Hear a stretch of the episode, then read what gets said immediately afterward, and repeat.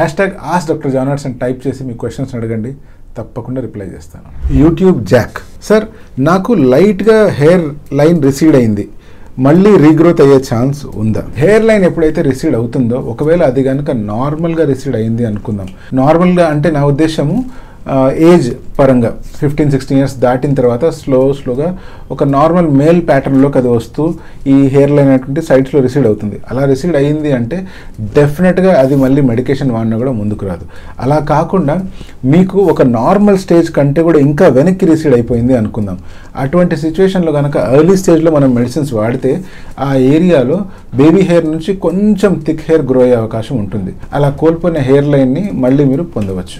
SP sir after hair transplantation donor ఏరియాలో SMP చేసుకొని ఫ్యూచర్లో ఎప్పుడైనా మళ్ళీ హెయిర్ ట్రాన్స్ప్లాంటేషన్ చేసుకోవాలి అనుకుంటే డోనర్ ఏరియాలో హెయిర్ ఎక్స్ట్రాక్ట్ చేసి హెయిర్ ట్రాన్స్ప్లాంటేషన్ చేసుకోవచ్చా?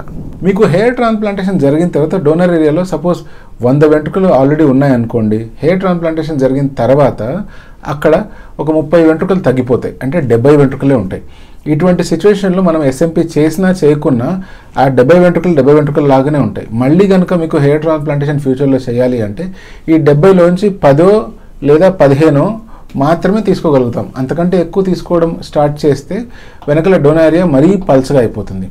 సో ఈ డోనర్ హెయిర్ అనేటువంటిది మనం ఎస్ఎంపీ చేసినా చేయకున్నా ఏ రకంగానూ ఎఫెక్ట్ కాదు కాబట్టి మనం ఈజీగా ఈ డోనర్ హెయిర్ని మళ్ళీ ట్రాన్స్ప్లాంటేషన్ కోసం వాడుకోవచ్చు.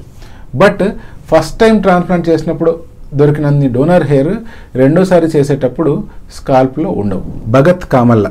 Hi sir can we use head caps when we go out in pollution does this effect hair మీరు కనుక విపరీతమైన డస్టీ ఏరియాలోకి వెళ్తున్నారనుకోండి లేకపోతే చాలా పొల్యూటెడ్ ఏరియాలోకి వెళ్తున్నారు లేదా విపరీతమైన ఎయిర్ పొల్యూషన్ ఉన్న ఏరియాలో లేదా ట్రాఫిక్లో వెళ్తున్నారు అటువంటి సిచ్యువేషన్లో మీ హెయిర్ని కాపాడుకోవడానికి మీరు క్యాప్ వాడొచ్చా అంటే ప్రశాంతంగా వాడచ్చు. ఆ క్యాప్ వల్ల ప్రత్యేకించి జుట్టు రావడం అట్లాంటిది ఏం జరగదు. ఈ క్యాప్ వల్ల మీరు ఎండ పొగ డస్ట్ పొల్యూషన్ వీటన్నిటి నుంచి మీ హెయిర్ని కాపాడుకోవచ్చు. సో ప్రశాంతంగా క్యాప్ వాడండి. ఎటువంటి నష్టము లేదు. NS Telugu edits.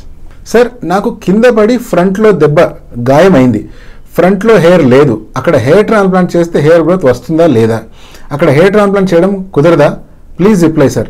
ఇది చాలా మందికి ఉన్న డౌట్ సార్. మా ఫ్రెండ్స్లో కూడా ఇలా అయ్యింది ప్లీజ్ రిప్లై మీకు కింద పడి ఎప్పుడైనా గాయం జరిగినా లేకపోతే ఏదైనా బర్న్ అయ్యి గాయం జరిగినా లేకపోతే ఏదైనా కురుపులు వచ్చి ఆ ఏరియాలో హెయిర్ కంప్లీట్గా గ్రో అవ్వకుండా ఆగిపోయినా లేదా ఇంకేదైనా కారణం వల్ల కట్ వచ్చి అక్కడ కుట్లు వేయడం వల్ల కుట్లు వేసిన ఏరియాలో కనుక హెయిర్ లాస్ అయిపోయి హెయిర్ మళ్ళీ గ్రో అవ్వకున్నా ప్రతి చోట హెయిర్ ట్రాన్స్ప్లాంట్ చేసే అవకాశం ఉంది. కానీ ప్రతి చోట ఫుల్గా హెయిర్ గ్రో అవుతాయి అని చెప్పలేము.